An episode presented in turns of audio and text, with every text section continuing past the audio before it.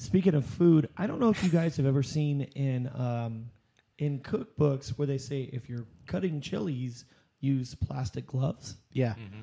I have, and I know why, but I'm always like, I don't need to get the gloves. Wash my hands. But then if you forget and you touch yourself, your eyes and your nose, gesturing like just to be safe. For I the just home did this on the way over here, and Shane did gesture towards his face when he said, "Touch yourself." Yeah, right. Yeah, it's a theater of the mind here, Shane. Did you ever see that Simpsons episode? I think it was on the first season where there was like some grizzled guy who was talking. He was like the bus driver. He's talking to people on the bus, and he's like, basically you think he's going down the road, or he's talking about being a nom. That's how he lost his arm. He's like, let's just say the next time the teacher says, keep your arm inside the window, you do it.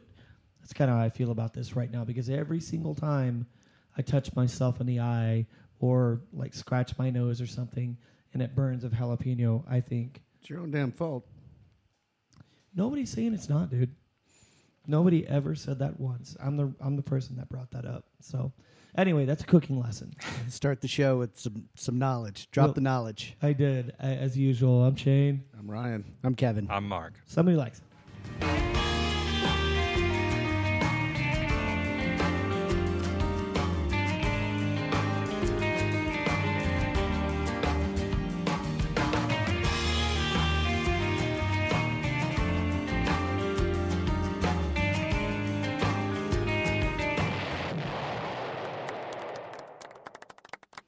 So I figure we'll get this out of the way right here at the top.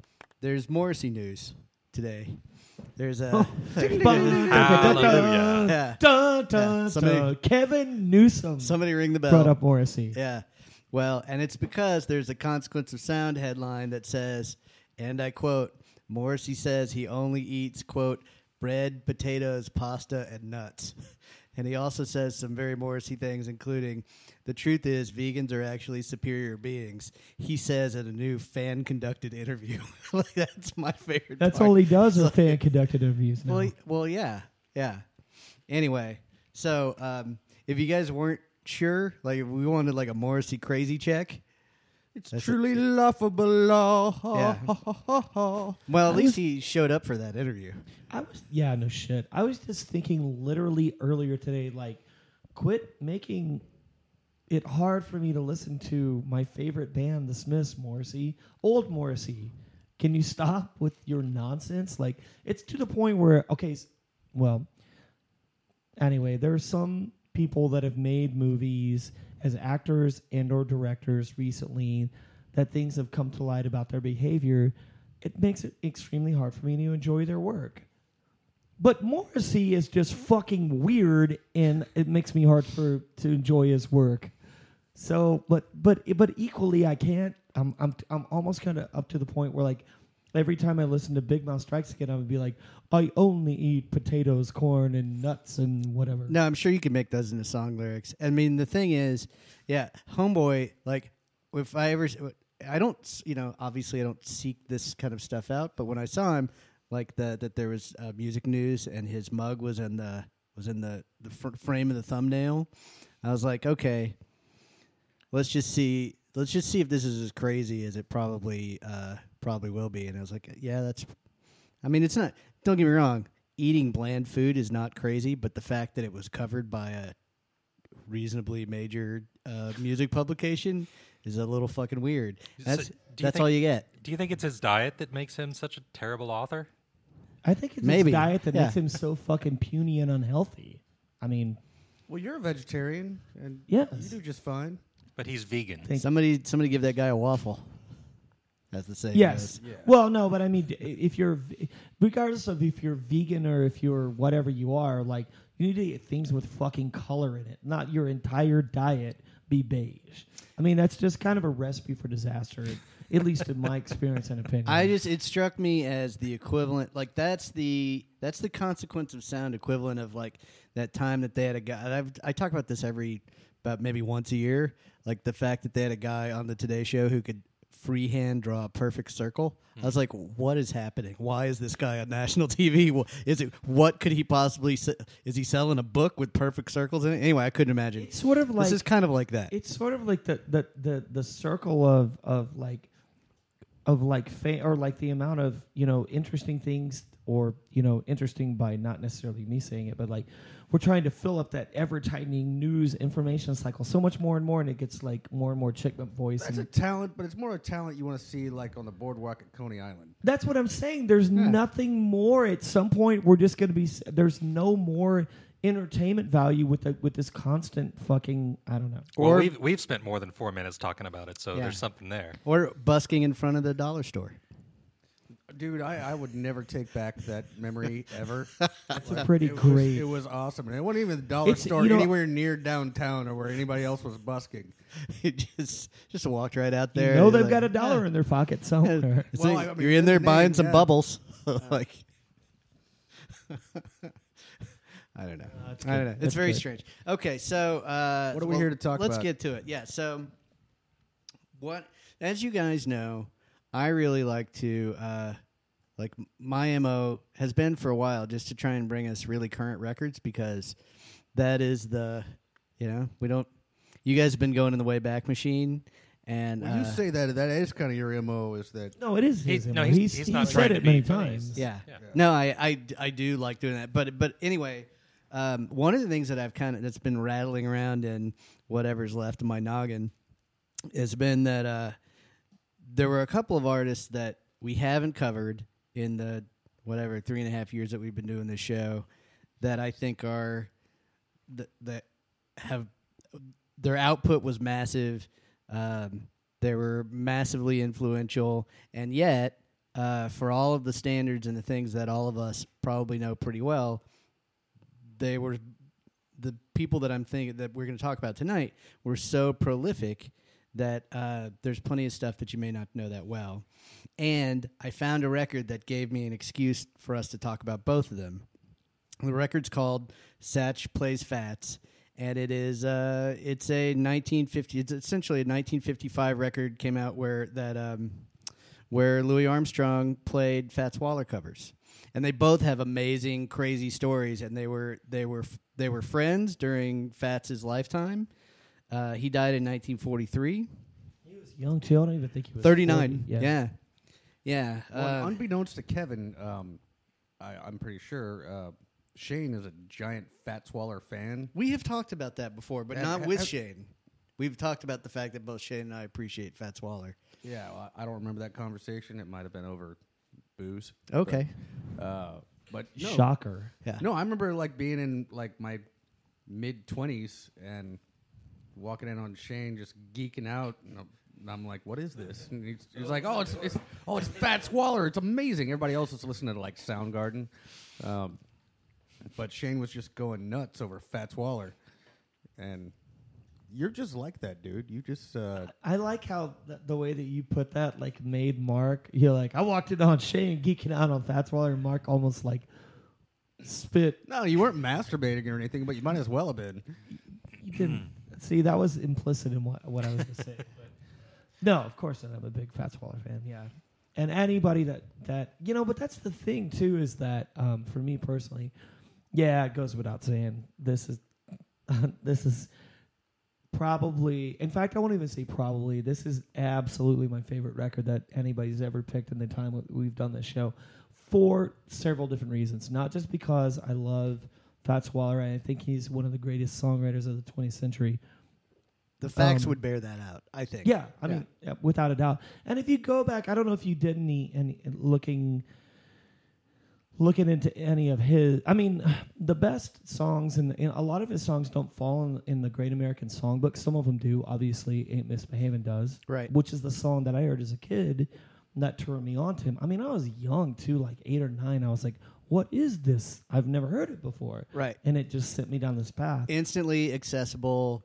Like, both of these artists, one of the things that they had in common was just the, like, they're just, you know, they're happy songs. Well, like, but the thing, well, but they're mostly happy, but they are. There's a lot of minor keys. That's the thing. Waller would use minor keys in these, like, a lot of times, like, in those old songs, like, you really only had like a, you wouldn't have like nowadays we have like a verse and a chorus and then like a pre-chorus or a bridge you know, we have those parts. Right. And these old songs, they weren't written like that a lot of times. They were written with the verse, and then there would be like a little... an intermission. A bridge. Oh, okay. And then it would go back to... so the whole verse... like, think about, like, All of Me. Like, right. All of Me is just one part. And then right. there would be a part where the musicians played, and you go to the top and play that one part again. And that was, like, what it was, you know, in the 20s, in early 30s, you know, the teens, 20s, and early 30s. So Shane, did you know all these songs already from Fats Waller? I didn't. Well, they were basically done on piano, not trumpet. Well, yeah. He was a stride pianist. He was a piano player, but he had a whole band. I mean, so that's what partially why I love this album so much. And this is really interesting. Like, I'm not, and anybody listening to this, don't think I'm a jazz historian by any stretch of the imagination. I love both of these guys for different reasons. I am a big Fats Waller fan, and I, you know, these are two guys also that were crowd workers. And you, if you listen to totally Waller stuff, he'd be talking to the audience. Even when he recorded, it'd be like, "You get what I mean, baby?" You know, like that kind of stuff. And then, you know, Armstrong would do the same thing, like the, you know, the I mean, that's not him, but you know what I mean. He'd scat. Yeah, yeah. He would scat a little bit. Yeah, I meant to mention. That's, yeah, I'm going to be doing the rest of the show in scat. Oh, that's good. I hope so. Yeah, that's what. Yeah, that's when what. These asides that they would do the audience. But one of the cool things for me, this album was made in '55, and the first recording I ever heard of Armstrong strutting with some barbecue, I believe, was in 1929. And this guy had already had a three. Like, he was one of the progenitors and one of the most famous people that took jazz when it was in that Dixieland format and took it forward. By the time this album came out, he was no longer accepted in jazz. Like, this is, like, right in the heart of when bebop was starting. And he was, like, looked at on the outside. And that's when he really started doing all that pop stuff, like the Ella Fitzgerald duets, right. You know, that we all still know, like, you know... there's all the, like, you say it to me, I say it to, you know, all that stuff that we all still know. And this is a fucking jazz record in a lot of ways. This band is crazy good. Crazy good. And it's kind of splits the difference, some songs, between, like, 50s jazz, where it's a backbeat stuff, where those guys were playing, like, sitting behind the beat like they were in the 50s, but still doing Dixieland. Where you had two or three melodies concurrently going on. Well, there's melody and song structure to it, which you don't see in a little bit of that later free jazz stuff. No. So I can kind of get behind it. But during that time, even in bop, you're talking about, like, once you get into, like, the Coltrane stuff, like the, you know, the early '60s, yeah, for sure. And even in this time, same thing. But there still was a song structure. But there was, like, Dixieland is a really interesting form of jazz in a lot of ways, because it sometimes you would have, like, let's say, like, two cornets and two clarinets playing different melodies at the same time. It should be chaotic, but somehow it works. They're complementary. Yeah. It in this, you kind of see that, but it's also married to, like, 50s, like, mid-50s form of jazz, especially with the drums and the bass. The band is amazing. No, they were an all-star band. They were an all-star, as it were. That's what they were called. But yeah, I didn't know that. I couldn't find anything about this album. Yeah, I found all kinds of stuff. It's crazy. But so they played. These guys actually played. Fats Waller and Louis Armstrong actually played together a couple of times. I think they only played like twice. Right? And then they did a live. There was a jazz show out of New York. And they sat in and did those two guys and then a couple of other dudes to make this sort of small band. They played a bunch of stuff live, including Sunny Side of the Street, which is not credited as a Fats Waller track, but is widely suspected to be a Fats Waller track. It's and it totally well sounds like it is. Yeah. But the other thing that I thought was really fascinating, and we'll get into this a little bit later to a greater degree, but, you know, Fats was a stride pianist, and so there's a very distinct, sort of way that stride pianists play, and those guys are used to leading, and so it was really interesting for me to listen to this, like, see it through two lenses from Pops, right? Which one was that he knew the guy and he loved him and he was like such a huge fan, and so he picked tracks. Pops being a nickname for Louis one of Armstrong, the many Pops, Satchmo, yeah. Dipper Mouth, I think, is another one. There were a few. I'm unaware of that. Yeah, it's true. Puffy cheeks. Yeah, I think maybe that's Dizzy Gillespie. Oh, anyway, right. Was Fats Waller considered? Like ragtime, like Scott Joplin kind of stuff? No, he's associated with Dixieland like, a little bit Dixieland, but definitely like mostly like, swing and stride. Like yeah, like stride and then well, so like pop. He was also writing pop songs, like pop songs in the sense we don't look at it now, but "Ain't Misbehavin'" like you know was a pop song. It became it did a lot of like you would associate it more with jazz now. It came out during that time. Maybe why don't we do it? Because we're gonna run. We'll totally run long on this show if we don't force some songs in here. Let's start with "They Misbehavin'." Yeah. Love it. Okay. Oh, no one to talk with, by myself. No one to walk with. I might be on the shelf. Misbehavin', save my love. Oh, decided, no forsaken, the one I love. The blue flying you that I'm thinking of. Misbehavin', save love. Like Jack Horner in the corner, don't go nowhere, and I don't care.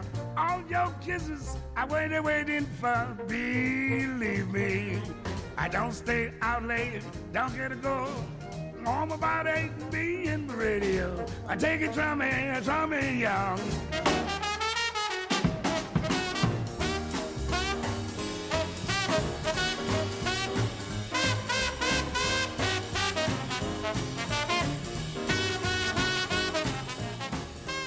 Listening to this record is kind of like being trapped in a Nora Ephron movie for a little while, but like go on, yeah, I mean, they're just, yeah, it's upbeat and nostalgic, and not just because that record came out in 1955. Like that, just Shane, you talked a lot while that track was playing about where the band was sitting in relation to whoever was playing lead at a given time. You want to expand on that? I thought that was pretty interesting. I mean, so there's so much of that why I found this record.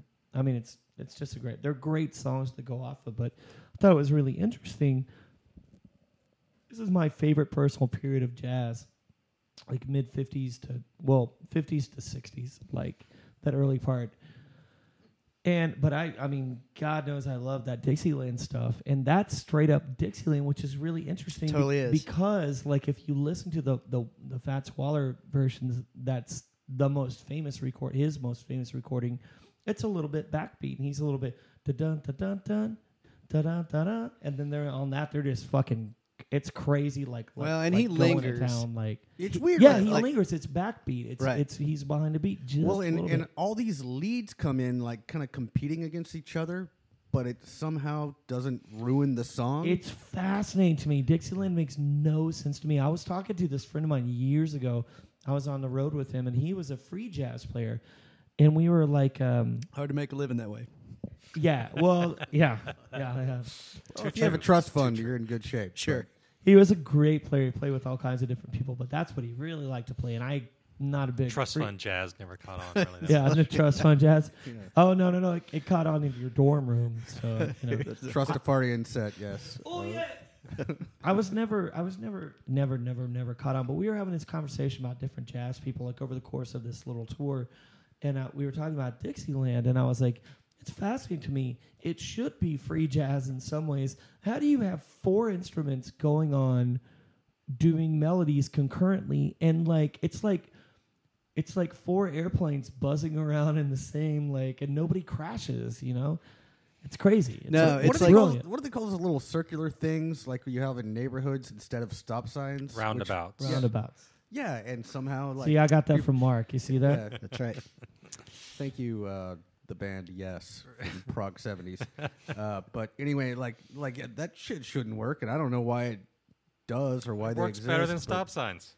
Yeah. Well, and it seems like, you know, I mean, I think the one thing that's pretty key about this band or any jazz band worth its salt of that era or another era is there's the basic structure or the bones of the song, but these guys meander around each other because they know where the other one's going to land. It's a fascinating dance. Like, I love the shit out of it when people are good at it, and that's partially why this album is so interesting. And like, and especially like, I love the fact that like, you know, Louis Armstrong just like cracked his knuckles. He's like, and I got this, you know, because he wasn't so respected at this time. Well, he's still fucking. Here's the thing, though. It doesn't sound improvisational. It sounds rehearsed, but it sounds like they had to get there. It's like it. I would guarantee you, it's that's the thing. It's not a matter of. It's all built around playing off of the pillar. Like, what key are you in? What's the melody? And it's instinct too. I mean, they never step on each other. It's instinct. Yeah, it's definitely instinct. Like you cannot. It is improv. You could probably pick it apart note by note and never find two notes that oppose each other. That's the thing. It is all improv. They need to know the initial melody. Sometimes they'll incorporate the melody back in. They need to know, you know, the key, and they, you know, need to, you know, I would say anticipate. Certainly. Well, I was going to say at least have rehearsed with each other at least one time for a record like this, but maybe not. I mean, players that good. Well, I mean, and these guys, you know, I mean, certainly. Armstrong had been playing Fats Waller songs for years, like not only during the time that they played together, but he recorded during the 50s alone like a dozen Fats Waller tracks. I'm not surprised to hear that at all, man. Yeah, his favorite Fats Waller quote was something that Fats said when he walked up to a bunch of Chicago musicians once, which was, "Which key are you guys struggling in?" The guy was a fucking genius, man. I mean, I think he wrote like 400 songs in his lifetime, and I would be willing to say that at least 390 of them were good. I mean, like, he's one of those workhorse guys that, you know, also... You're talking about Fats, not Louis? Fats Waller, yeah. Louis wasn't never a writer. Like, that's not what he did. I mean, so I don't want to divert this too much. I just want to back up real quick. But when I say he was never a writer, he was never a songwriter. He was a brilliant improvisationalist, brilliant melody person. But he didn't write.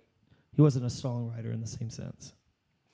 All right, so let's do another one of these. Ryan, what was the track that you wanted to hear? Or I tell you what, why don't we save that for the other side? And then Shane, there was one that you had mentioned. That maybe the band takes a little bit of a different tack. I'd like to hear Honeysuckle Rose, which is maybe his second most favorite song. Yeah, his other staple. Yeah, it's okay. Brilliant. Let's do it. Say, I have no use for other sweets of any kind, baby, since the day you came around. From the start, I instantly made up my mind that you're the sweetest sweet that can be found. You so sweet. Oh, Pops. Can't be beat. You mean it? Nothing sweeter ever stood on feet. Yes, every honeybee filled with jealousy when they see you out with me. I don't blame them, goodness knows. Honeysuckle Rose. Say when you passing by, flowers droop and sigh, and I know the reason why. You're much sweeter, goodness knows. Honeysuckle Rose. Yeah, it's a brilliant song. Like, and this is like an era of jazz that I can kind of get behind because like it has some rhyme and reason to it. Mark, you were reading about the co-vocalist on that. Can you share? Velma Middleton. Velma. She was part of the Scooby Gang, right? She was. Yes. Zoinks. Yeah, we would have gotten away with it. Like, not for that meddling jazz vocalist. Right. No, she was kind of his foil on this record, and it sounds like maybe some others. You know, this was when this record came out, it was right at the end of his arrangement with Decca, which was like kind of the major jazz imprint at the time. This record and the one that came out before it are they're both cover records, they're both cover albums, and they're both put out on Columbia, and so it was just kind of this you know, luck of the draw that he was able to put this out, and they both, you know, clearly did really well, but they only They played together for the first time when Louis was in 1925. So Louis would have been. He said he was born on July 4th, 1901. They later found that he was born on August 4th. So that was a little bit of showmanship. So he was a month. He was a month off for me. I know these damn celebrities always trying to fake their age. Yeah, exactly. But I am kind of like I do think the backstories of these guys are really fascinating. Like so, Fats Waller was the son of a minister, and his mother was a musician, and he was one of 11 kids, only 5 of whom made it to adulthood. Survived. Yeah, and he was kidnapped by Al Capone's mafia. Well, yeah.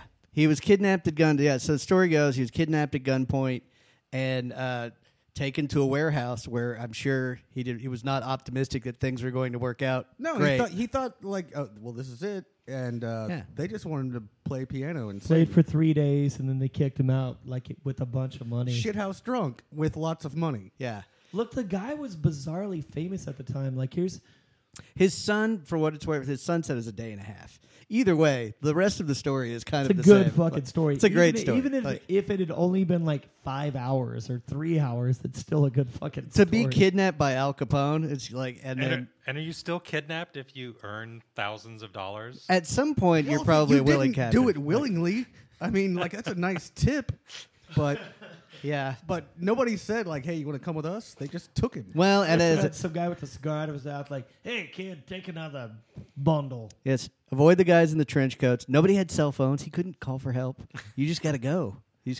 And you better hope you still know how to play piano. Also, he's a black man too. Like in Chicago at the time, like might have been a little bit scary, a little dicey. Yeah, a bunch of like shisty white dudes. Now, I do get the impression throw you in a. I don't know what were they driving then. He was kind of famous though, man. Yeah, he was pretty famous. But anyway, yeah, that's a crazy story. These guys really knew how to work a room, and you know this record is a tribute from one of them to the other one, and I do think that like, you know, if you watch the Ken Burns documentary on jazz, which has been a little while since I've seen it. Fats Waller gets a little bit of screen time, but it's really the Louis Armstrong show, and you know, and rightfully so, I guess. The Louis Armstrong's career arc was greater, and his impact in terms of like making soloing a real like an actual part of jazz, like you guys were talking about earlier. My most recent ex-girlfriend, which apparently I'm just going to bring up like every now and then because I have. It's got to go on the bingo board. No, she's a trumpet and cornet player. Yeah, and Louis Armstrong is her favorite musician of all time. Yeah, it was pretty amazing. Yeah.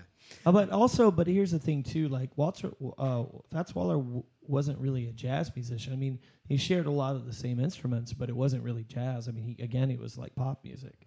He was a writer. Of the day. All right, well, we're blazing through this show. Who's got the middle? Ryan has the middle. A few minutes with? All right, well, Ryan's going to go out and smoke half a cigarette and come back with middle information. Okay. Sounds good. We'll be back.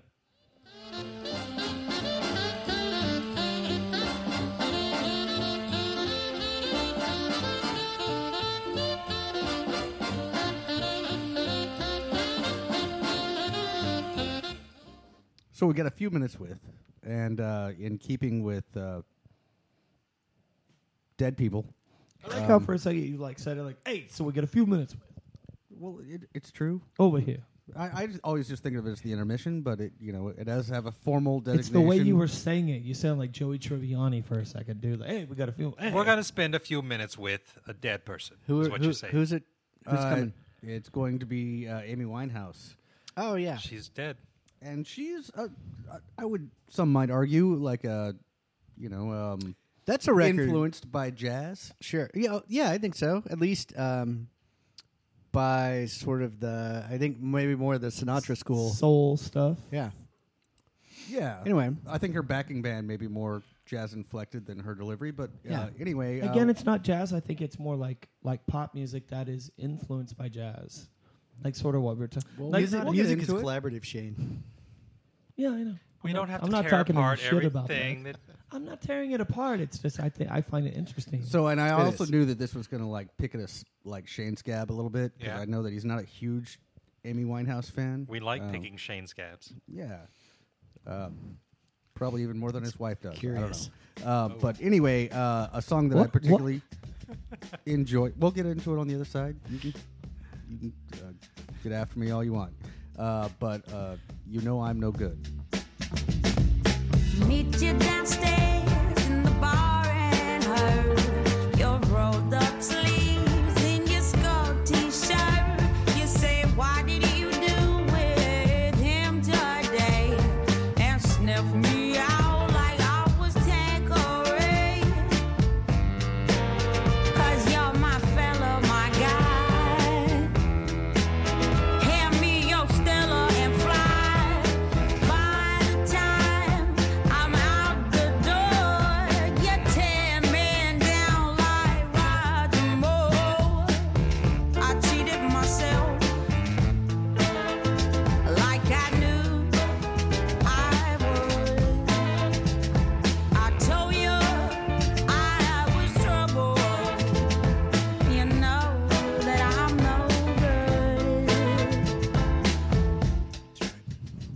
So, Shane, I think you're probably right. It's probably more like jazz-inflected soul than it is like more That's jazz.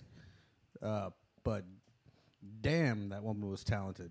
Yeah, and no, she was talented. Also fucked up, but... I think my main issue with... There's some songs of hers... Like, that's a decent song. There's some songs of hers I absolutely loved. I thought her lyrics were dumb, and I still do. I feel like they're raw. But that's the thing. After watching the movie about her life, Amy, it puts things in a completely different perspective. Like I thought a lot of it was put on for show as bravado, and you see that it's really not. And it kind of not only that, like it puts it in a different perspective to me. But you know, sometimes like you listen to songs a couple of times or a few times or a few hundred times. I think she was kind of a genius, and like maybe they could seem rudimentary as lyrics, but they're just. Like exactly what she was going through, and then sure enough, she drank herself to death. Which, sure, that's exactly what I was saying before you interrupted me. Sometimes you listen to songs like for like you know some few times, a couple hundred times, and then you're like, oh yeah, right, I get what that person's saying, and also you come around and you get it. Like, and that's what I feel. That's how I feel about that. Like, it's ultimately incredibly tragic, but it's very tragic. This is one of those. I was not a fan of hers. Right. I wasn't either. But really, I've come around. Really until she was gone. And then so unfortunate to say that for both of us. But that's really how it was. And she's one of these that I feel like maybe she was even born in the wrong era, you know? Not to say that artists haven't struggled with drug and alcohol addiction for years, but I mean, I feel like maybe in a different time she could have thrived even longer. I don't know. Like she had like if anything, like there's a little bit of a bit speaking of jazz, like there's a little bit of a Billie Holiday parallel. Yeah. Like, you know, it's just it's a mean but business. Billie Holiday without the parents that were sitting there going, make some money, make some money. Sure. Some money. Right, not exactly like the same. Apparently been trying to profit off I agree with you. Yeah. Been trying to profit off her like during her own life and like and her death. And posthumously, like he's now got apparently a thriving music career, and the whole thing is just a little sketchy and awful, but she was undeniably talented. No, she was talented. And you guys, I mean, I think the thing that we're kind of talking around is the idea that really she's not, you wouldn't call her necessarily a throwback artist, but like her music sits at the intersection of something that feels dated and current at once, is... I was going to say throwback artist, but then when you said you wouldn't call her that, I was going to say, I think I probably would, but when you put it that way, you know, it's sort of like how every so often, every 10, maybe 15 years, you know, like big band stuff will make its resurgence again. But like when swing had that big thing and like... But even before that, you know, say, you know, like 10 years before that, there was like the Harry Connick Jr. swing revival that didn't lead to that. And then 10 years after that, you had like Amy Winehouse and stuff like that, which wasn't the same kind of thing, but also was very retro. I think like people go to quality music where it is, like stuff that you can respond to. And there's a certain, like, classicism isn't the right word. There's a certain timelessness to the way that those songs are put together. So, well, and her backing band was what, the Dap Kings, right? Like from Sharon Jones. Was it? Like, you know, it's funny. I'm pretty sure I'm right about that. I didn't know that, but when we were listening to that song, it's funny you said, I was like, this sounds like Sharon Jones' backing band. No, I would totally 99% sure I'm right about that. I'm telling you, that's what I was thinking while we were listening to that song. So anyway, no, it's a cool track, Ryan, and it's frankly, like, I'm kind of surprised that we never have covered the record that it's on, but well played. Well, here to help. Sure. All right. Well, thank you. Let's go back in that. Let's go back into that. In that. What? I mean, do I know English? We'll go further. Let's go back in that. It's so difficult sometimes. Let's go talking that stuff. We'll fix all this in post. Yes.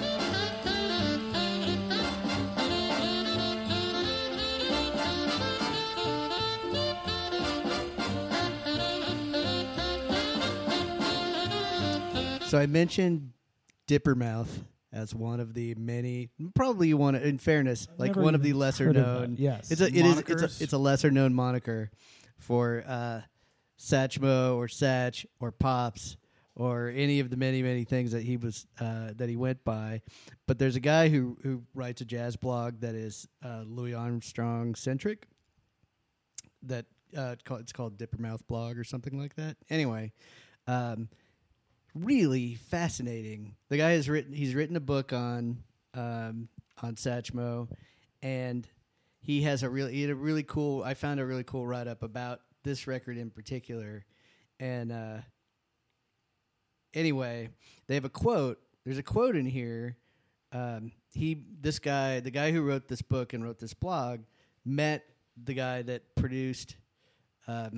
That produced this record in 1955. He met him in 2002 at a jazz club, and anyway, the short version of a longer story is that he approached him. The guy was really nice, and then he said, "Hey, give me your email address, and I'll send you something cool." So he sends the guy his email address, and then and the guy asked for his mailing address, and he sent him liner notes for the re-release of this record, which came out in 2001. And when I guess Columbia reissued, that record is whatever, as of 2015 was 60 years old. So probably I'm not doing the math right, but like let's say it's its 40th anniversary or whatever when they put it out, or 35th or whatever. When that record came out, or when they're doing the re-release, the guy who originally produced it just had a bunch of inside skinny on the way that the record came together, the whole thing about that 2-album arc with Columbia after he'd been on Decca. And anyway, there was this really great quote about Louis Armstrong and his take on Fats Waller. And he says, the quote says, and this was he was specifically asked about Waller's passing in 1943. He said, "Yeah, Fats is gone now, but to me, he's still here with us. His very good spirit will keep him with us for ages. Right now, every time someone mentioned Fats Waller's name, you can see the grins on all their faces as if to say, yeah, Fats is a solid sender, ain't he?" Which is a totally 1943 way to say that the guy could really play. No, this is a really upbeat record, except for one song.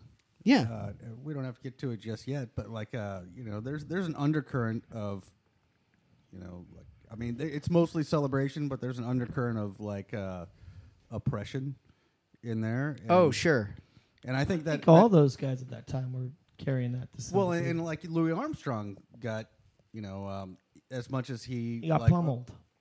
I mean, he was a champion of civil rights, but he was looked down upon by some.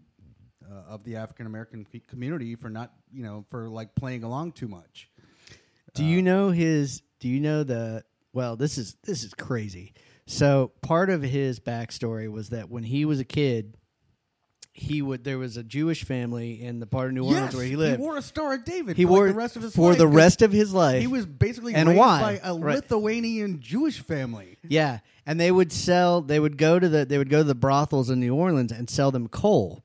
And so he would make like, it was like, he'd get a nickel for like so much coal or whatever. And then what would happen is these coal trucks would ride around town in New Orleans, and they would ring, there'd be like a bell on the truck or whatever to tell them that the, whatever, it's like the coal version of the ice cream man is coming, and you could come out and buy some. But saddest version of an ice cream man I've ever heard. It's a very stay warm and stay alive. It just goes dong.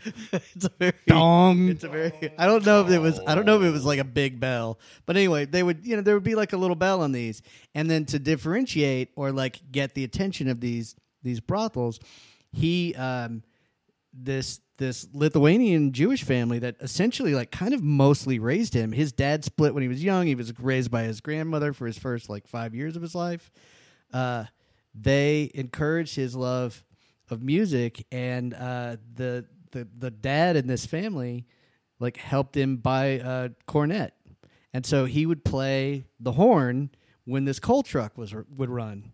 And so that was the beginning of Louis Armstrong. I just love it that like the most legendary jazz trumpeter of the 20th century is basically a Lithuanian Jew. Like that's awesome. I mean, well, like, yeah. No, he's a black guy, but like, but that's great. I mean, the fact of the matter is Louis Armstrong really cared about people that were great to him and people that were talented. Well, and what he said, was like he Fats Waller tended to be was both. You know, he was like, well, these are white people, but they're being oppressed by other white people. And well, like, that was the other. Yeah, that was the other thing is that he saw how badly that Jewish family was being treated by other. You know, I mean, the thing about this is going to sound like a sweeping generality. It's probably not totally fair, but you know. There's a part of New Orleans culture that is steeped in old world that I have seen. Like I have enough friends who have lived there for a long time that it's like. And Mark, you may be able. You have some Louisiana, and you can corroborate this. Like there is a certain amount of like Cajun spice. There's a thanks Ryan. There's a did we just pick up a sponsor? What happened? Anyway, there's a pack of Zaps right in front of me. Yeah. Anyway, Zaps voodoo. Good God. Anyway, there was a certain amount of... Now, did you guys made me lose my train of thought? Yeah, I guess. You were talking about New Orleans. So anyway, there's a little bit of a caste system in New Orleans, which is to say that there's a certain pocket of that city that that really cares about how many generations you go back there. And so there is part of New Orleans that is very comfortable in being old world. And so anyway, yeah, I think, and Louis Armstrong had a very like kind of mixed bag relationship with that city. They named the airport after him, and he died in New York, in Queens. I think a black man in that part of, in anywhere in the South during that time, no matter how successful they were, would have had a fraught with peril. No, that's fair to say. Totally fair to say. Yeah, but anyway, okay. Well, why don't we flip another? Put the needle down on the turntable of life. Mark, if you'll confirm this for me, it actually ends with an ellipses. But what did I do to be so black and blue? I believe. I'm white inside, but that don't help my case, 'cause I can't hide what is in my face,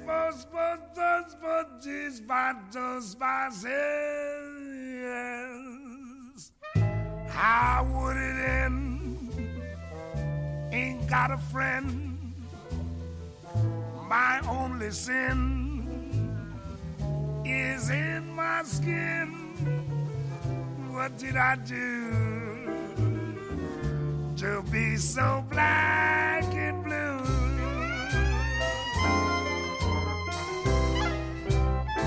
So you don't really think of Fats Waller as a blues artist, but that's clearly the blues. And it feels like New Orleans blues. I mean, it feels And it's what? Dude, that's as bluesy as it gets as far as like feeling blue. Like, but what a powerful like message in that song. That's just... Yeah, that's fucking heartbreaking, man. It is. That, exactly. That was the exact words I was going to use if I had to come out. Why are we still having these conversations now that were in that song that was almost 100 years old? Mark, can you look up what year like he wrote that? Like this had to be in like the 30s or something. Keep talking, but... He died in 1943. Chances are it would have been, you know, like more likely that it was in the 30s. Well, and I will say too, what did I do to feel so blue?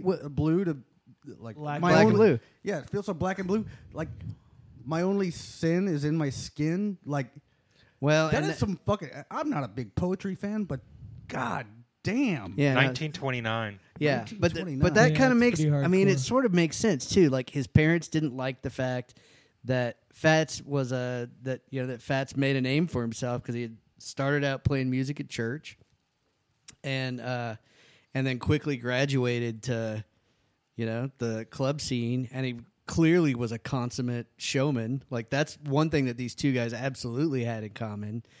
But yeah, I think the interesting thing to me about that song showing up on this recording is that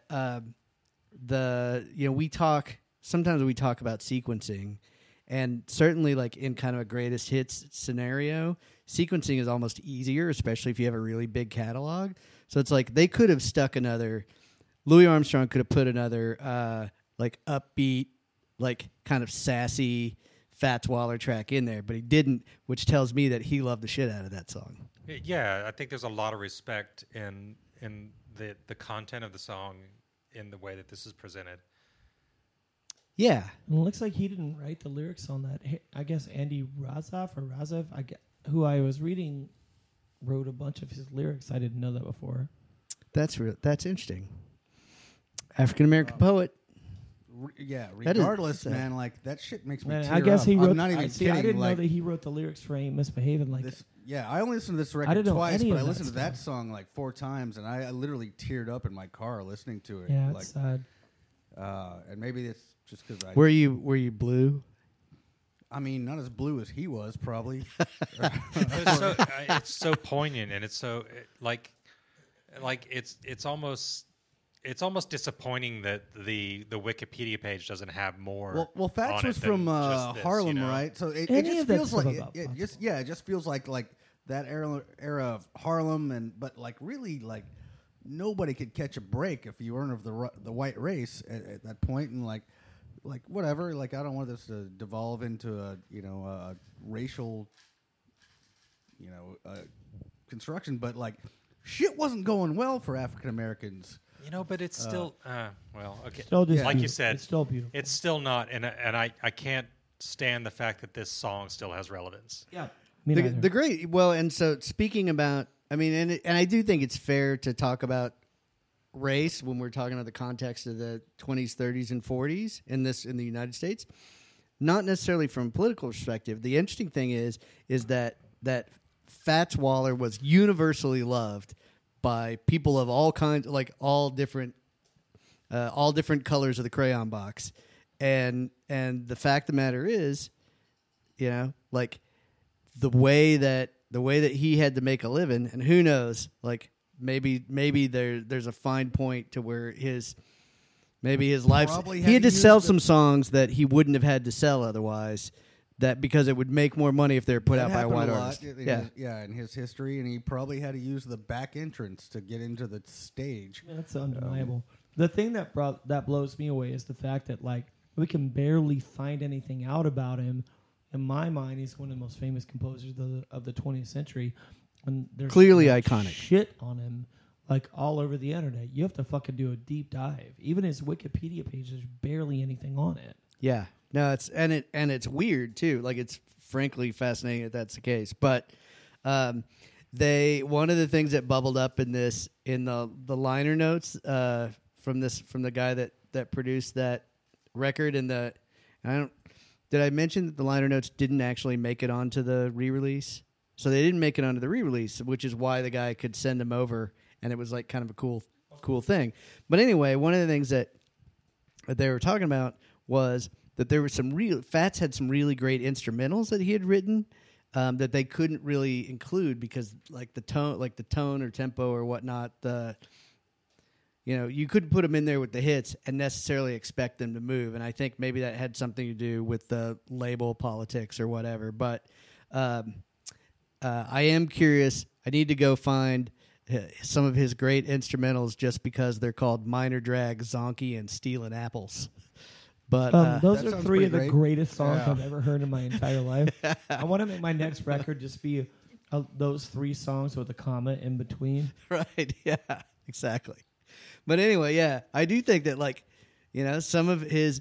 If you think about, content-wise, what Fats Waller songs are typically about, it's all about, it's all about your...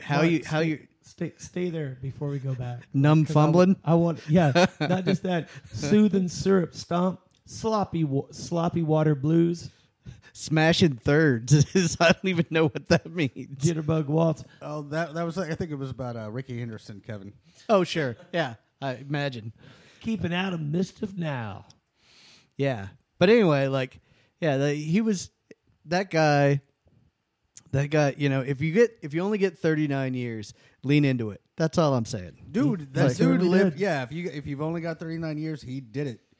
I stated this at the top of this episode, but I love his half of the album. Just him with that cigarette in his mouth, just giving you you're about to get some mischief here. Look out of the corner of his eye. Yeah, this is all about to go sideways, but it'll be fun.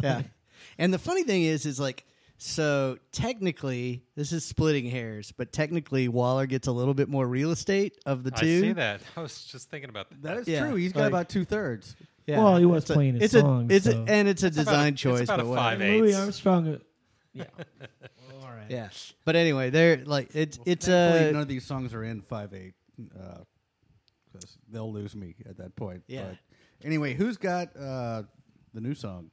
Me, this is also not a really uplifting song, but it's got a beat to it and we can dance. I want to do the Leon Bridges single, Bad Bad News. So let's do that.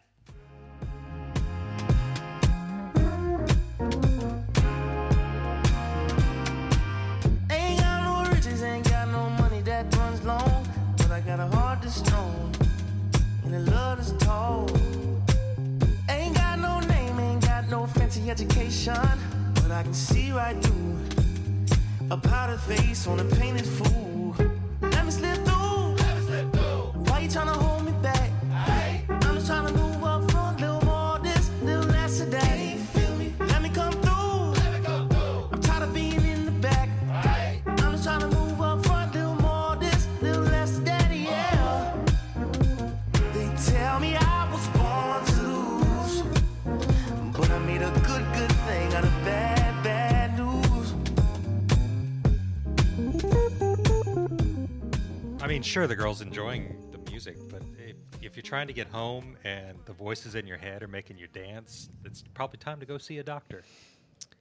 Well, sure. I mean, yeah, that's fair. It's a good song, I like the Chicago connection. I love that. I love that song very, very much. It's cool. Every time I've seen that video, I'm like, I never make it. I make it about halfway through because the song ends and then it goes back and it does stuff for a while, and I don't know what happens in the rest of it. Because I kept coming in and out of consciousness in it. There are parts of it where it would have that what is Spirogyra considered? Smooth jazz. Smooth jazz. There were parts of it that were smooth jazz, and then it would perk up a little bit. And I'd be like, oh, yeah. And then I'd be like, oh, yeah, also this part bores me. I think it's easier to see all in one, listen to it, in one, group rather than, having it broken up with, the weird, that whole weird fucking video. So the great irony is that when we were talking in the mid part of the show break, the...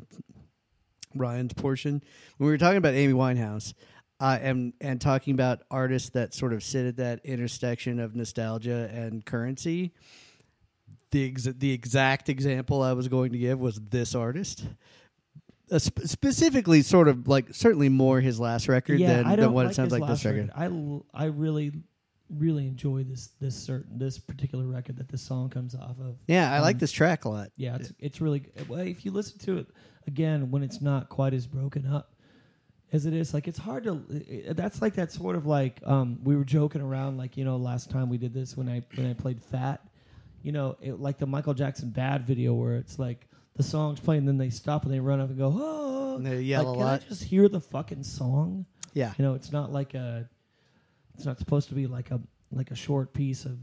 I just love it how you're like deconstructing Weird Al Yankovic in a like academic way. Okay, well, it came off of a Michael Jackson video initially. Yeah, right? And Michael Jackson was kind of the first to do that kind of cinematic, right? Exactly, music like video and stuff Thriller, like that. Yeah. But I think ultimately, like, it gets kind of, for me personally, it gets a little bit boring. Like, if I want to watch a video about a song, especially if I want to show it to a friend, like I tried to show that song Skylar, like, you know, 6 weeks ago, and she's like, I can't get into the song. It keeps stopping and stopping and stuff. And I'm but like, that's, I don't know. I guess that's the different medium, though. I mean, I don't. You've got a video versus a song, and I like the track. Like, I like the track a lot, and I think, you know, I mean, the sort of the idea that of creating anticipation by throwing intentional pauses in there, like, is kind of a time-honored thing, but it can be done less effectively. And like something when you kind of go toggle back and forth between like, am I in a music video or am I in a short film? Yeah, like that like, shit gets harder. Give me the option. Like, if I want to, I'm like, dude, you gotta watch the video for this cool ass song. And like, give me the option of the long version or the version where I can listen to the song. Well, yeah. Right. Are you watching a short film, or you that has a soundtrack of the song, right, or right. Are you watching? Right, which is a very fair thing, and I probably would make my way all through that video, but I never would have because it gets annoying, and I just want to hear the fucking song. Like, good example is I played two. I still like it though. Yeah, no, it's a great song. I played two Massive Attack videos for you guys that are both equally as cinematic, but played the song all the way through, so you get kind of the, you know, the ramp up and all that. I don't know. The building of the tension. Yeah, but you get to see it in one small thing that you could also listen to the song. If you had closed your eyes, you could hear the song from start to finish. So. Right on. Well, I like it. I'm into it. It's fine work. Fine work, Leon Bridges. Okay, so... This guy is almost 23 years younger than you are, Kevin. Thanks, Mark. Tomorrow. Yeah, tomorrow is Kevin's birthday. We don't have to do all that, but yeah. He's going to be 1 year old. Ryan, thank you. Right now. Ryan, thank you. Yeah, we're not going to say what it is. It doesn't matter. But it's more than me. Thanks. Yeah. Well, they can look up on Wikipedia and see how old Leon Bridges is. All but wisdom. Yeah, anyway. And then subtract. Thanks. Solid. Exactly where I wanted to go. Anyway, who's got next? Chain, what are we doing next week? I did one white guy singer-songwriter last time I picked, and I'm going to do another white guy singer-songwriter. And I don't really care. It's not you, right? I don't care about what your opinion is one way or the other, Ryan. So can you stop your opinion for a second? So last time I picked, you know, whatever, Willis Allen Ramsey. And this time I'm going to do Elliott Smith from The Bottom of the Hill. So oh, great. We haven't done any of that stuff, so... I can tell my Elliott Smith story. I've heard that record, but I don't know it well. So that's kind of the point of the show, dude. Excellent. All right, let's get out of here. Till next week, I'm Kevin. I'm Ryan. I'm Shane. I'm Mark. This is Somebody Likes It.